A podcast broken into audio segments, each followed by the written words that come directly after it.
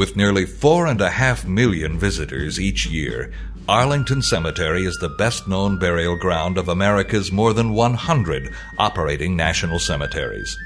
The cemetery is even popular with filmmakers, since it has been filmed in several movies, including Gardens of Stone and Clear and Present Danger. Arlington is unique for many reasons. It is one of only two national cemeteries operated by the United States Army, and it is the only national cemetery to have soldiers and sailors from every U.S. war ever fought, from the American Revolution to the war in Iraq, stretching for 624 acres in front of you. Beyond the Visitors Center and rising up above Memorial Drive, the cemetery's park like setting has become the final resting place for over 290,000 servicemen and their family members.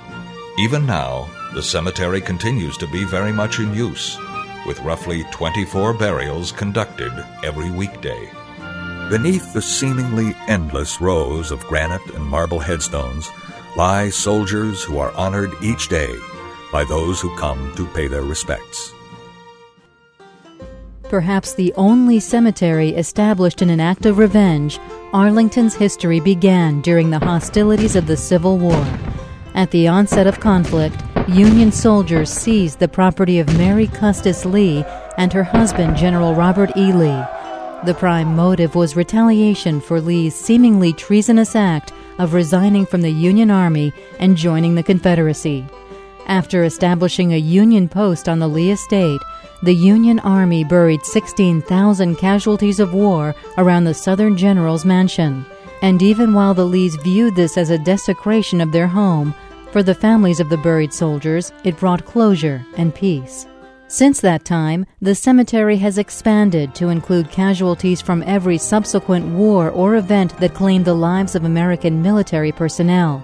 Many of those buried here were famous for things other than military service, for example, Joe Louis, the heavyweight boxing champion, inventor George Westinghouse, and Walter Reed, the man who found the cure for yellow fever. Whether they were academics or astronauts, presidents or prizefighters, soldiers or scientists, the men and women buried on these grassy slopes testify to the dedication and bravery of America and its citizens. In honor of their courage and sacrifice, Ceremonies are held every Memorial Day and Veterans Day at the Memorial Amphitheater, where leaders pay tribute to those heroes buried on the cemetery's grounds.